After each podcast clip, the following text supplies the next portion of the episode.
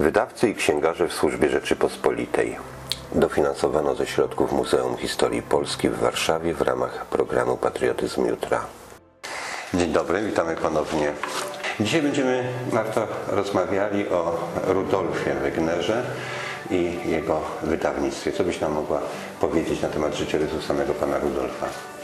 Rudolf Wagner urodził się w 1874 roku w Brzezinach, niedaleko Łodzi. E, Nie wiemy za wiele o jego rodzinie, ale prawdopodobnie była to zamożna rodzina, ponieważ znał wiele języków obcych. Już jako 25-latek... Generalnie bardzo czytany, też dobrze Tak, bardzo, wyedukowany. bardzo dużym erudytą. Jako 25-latek założył wraz ze wspólnikiem Zygmuntem Rychlińskim własną księgarnię w Łodzi i w tym też okresie poznał swoją żonę, Wandę Welkę, córkę zamożnego Kielczanina, z którą doczekał się dwójki dzieci. E, Księgarnia po kilku latach, e, dokładnie chyba w 1905 roku, zmuszona była się zamknąć z powodu kiepskiego stanu finansów, ale też oskarżeń władz o jej działalność niepodległościową. To też było częstym przypadkiem wśród wydawców, że byli oskarżani, rzeczywiście angażowali się albo w powstanie styczniowe, albo w tym przypadku rewolucja roku 1905, tak? Nie ma jakichś dokładnych informacji o skali zaangażowania Wegnera, ale prawdopodobnie była, ponieważ Czyli w konspiracji się tak, musiał opuścić e, ziemię zaboru rosyjskiego. E, udał się wraz z rodziną do Lwowa, gdzie pracował w kilku wydawnictwach, m.in. w wydawnictwie Altenberga i w 1917 roku założył to właśnie słynne wydawnictwo polskie. I tuż przed wojną, tak? I jego program wydawniczy E, Przede wszystkim podniesienie poziomu wydawanych książek, zwrócenie uwagi na właśnie takie bibliofilskie edycje, na mu się chyba udało, pokażemy za chwilę. ale także e, szerzenie mm, świadomości przyszłych Polaków niepodległościowej. I też e, to wydawnictwo nie było jego wyłącznie, ale było taką spółką, w której e, też byli zaangażowani działacze niepodległościowi i politycy, jak innymi Ignacy Mościcki albo generał Tadeusz Kutrzeba. Y, I no i też wydawnictwo słynęło przede wszystkim ze swoich serii wydawniczych. Też je pokażemy za chwilę. Tak, zaraz pokażemy. I w 1928 roku Wegner już jakby był w stanie, tak ponieważ wydawnictwo bardzo dobrze szło, wykupić udziały swoich współ, swoich wspólników i wydawnictwo było praktycznie tylko i wyłącznie jego. Zostało przemianowane na wydawnictwo polskie. Czyli nazwa została zachowana i dołożone Tak. nazwisko Wegnera. E, Inicjał i nazwisko. R. Wegnera zdaje się, tak? Tak. I też wydawnictwo w latach 30. było spółką rodzinną. Jego córka Irena była redaktorką działu książek dla dzieci i młodzieży. I wszystko jakby szło dobrze aż do czasów II wojny światowej, kiedy z powodu okupacji Wagner był zmuszony przenieść wydawnictwo do Warszawy, gdzie próbował dalej działać, ale z powodów W tych, zdrowotnych. w tych warunkach i- Tak. i z powodów zdrowotnych, tak? Zrobił mu Tak, się. tak, wzrok mu się psuł. Yy, No niestety bardzo kiepsko mu to szło i w, tysiąc, w 1941 roku umarł na zawał Mhm. serca. A powiedz mi, e, czy coś szczególnie zafascynowało Cię w postaci, w biografii Rudolfa Wegnera bądź historii wydawnictwa? Myślę, że moment, w którym zdecydował się na opubli- opublikowanie serii Biblioteka Laureatów Nobla. Yy, Jak już wspomnieliśmy, był bardzo dużym erudytą. Był Dużo nies- czytał. Dużo czytał, bardzo oczytany i miał bardzo dobry gust literacki. Wspierał różnych pisarzy i po prostu zorientował się w pewnym momencie, że większość zagranicz- zagranicznych pisarzy, których chciałby opublikować, to właśnie nobliści. Tak powstała ta seria, Doszedł która... do wniosku, że skoro chce go publikować, a skoro są noblistami, to zrobi bibliotekę noblistów, tak? Dokładnie. I aż do lat 80. XX wieku, czyli stosunkowo do niedawna, była to jedyna rodzima seria poświęcona tylko i wyłącznie literackim noblistom. I Czesław Miłosz, gdy w 1981 roku odbierał literackiego Nobla, wspomniał właśnie o tej serii. Słynnie zacytował, tak? Tak, że kształtowała go jako czytelnika. Mhm. Świetnie. A e, powiedz mi jeszcze, czy jakiś taki trwały ślad pozostał po działalności Wegnera, jego wydawnictwa?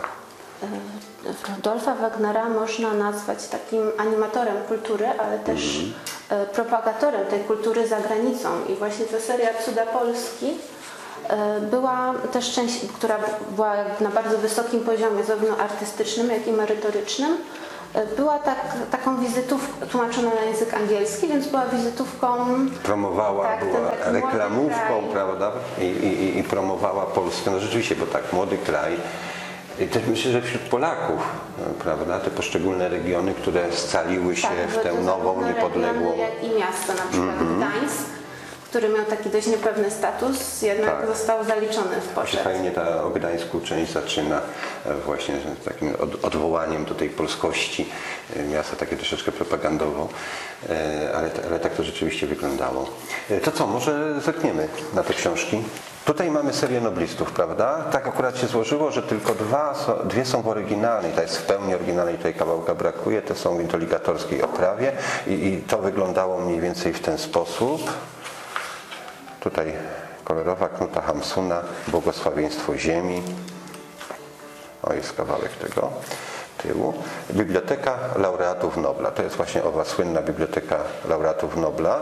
I tutaj jeszcze na chwilkę potem zerkniemy, bo te sygnety są ciekawe. Ciekawym elementem historii są sygnety, czyli jakbyśmy dzisiaj powiedzieli logo e, poszczególnych e, etapów tak, tu jeszcze widzę, może one to podobnie wszystkie wyglądają. Mamy Colabrynią, prawda, jeszcze i jeszcze Kipling. Kiplinga, Kima i tak dalej. Więc tak wyglądała seria e, Biblioteka Laureatów Nobla.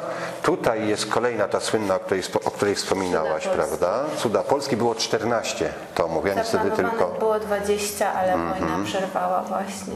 Łącznie chyba z tego co pamiętam 14 się ukazało. Ja posiadam tylko 3.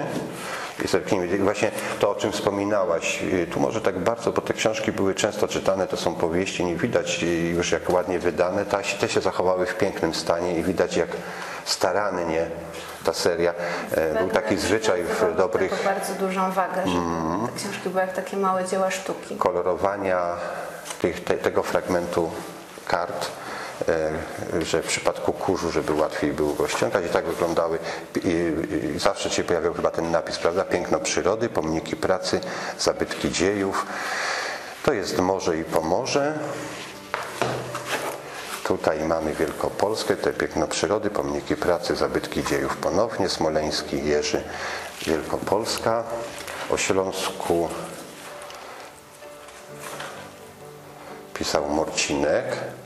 Osendowski też kilka tutaj stworzył, chyba najpopularniejszy współpracowały, wówczas polski pisarz i, i, i najczęściej, z tego co słyszałem, nie weryfikowałem tego, najczęściej tłumaczony polski pisarz za granicą, Osendowski. A tutaj mamy Lwów Stanisława Wasylewskiego, więc to jest ta seria. Druga słynna obok Biblioteki Laureatów Nobla. No i tu mamy pięknie wydaną, też Prawdziwy bardzo, bestseller. bardzo głośną, wielki bestseller, prawda? Pokolenia Polaków uczyły się got- gotować właśnie dzięki Jak gotować Marii Marii Wisłowej. Wisłowej. Jakoś dzisiaj w pamięci częściej Ćwierciakiewiczowa, która też była przepiękną, barwną postacią. Natomiast y, to Jednak był te przepisy Marii Wisłowej były takie bardziej zanurzone już w XX wieku. i praktyczne. I praktyczne. I te praktyczne nie było tutaj przypadkowe. Okej, to najładniejsześmy pokazali. Ja jeszcze chciałem tylko na jedną rzecz zwrócić uwagę. Na sygnet, czyli to, co dzisiaj logiem określamy, tak wygląda tutaj ten sygnet. Wcześniej troszeczkę e, w tej postaci był redagowany, y, projektowany, ponieważ wydawnictwo polskie, tak się nazywało, więc te literki P, W, a tu jeszcze jedna, która coś Wam może będzie kojarzyło bardziej się, książka i tutaj na przykład już ten sygnet już możemy przybrał tę formę. Tak, i, i, i opowiedz jeszcze o tym.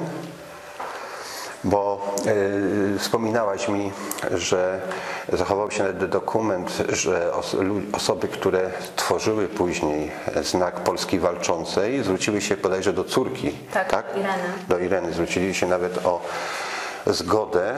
To oczywiście otrzymali. No i i je- jeden, bo, są też jeszcze inne koncepcje, jak powstał symbol Polski Walczącej, ale jeden z takich bardzo ważnych tropów, e, chociażby po prostu fakt, że zwracano się do Ireny Wegner o zgodę, że znak Polski Walczącej wywodzi się właśnie e, z sygnetu wydawnictwa polskiego Rudolfa Wegnera. Bardzo Ci dziękuję. Dziękuję. A Was zapraszam na naszą stronę internetową, gdzie będzie można przeczytać większy artykuł, który będzie zawierał więcej tekstu oraz pobrać e, książkę, która będzie się składała z wszystkich artykułów przygotowanych do tego cyklu w postaci wersji elektronicznej jako PDF lub jako EPUB. Dziękujemy. Dziękuję.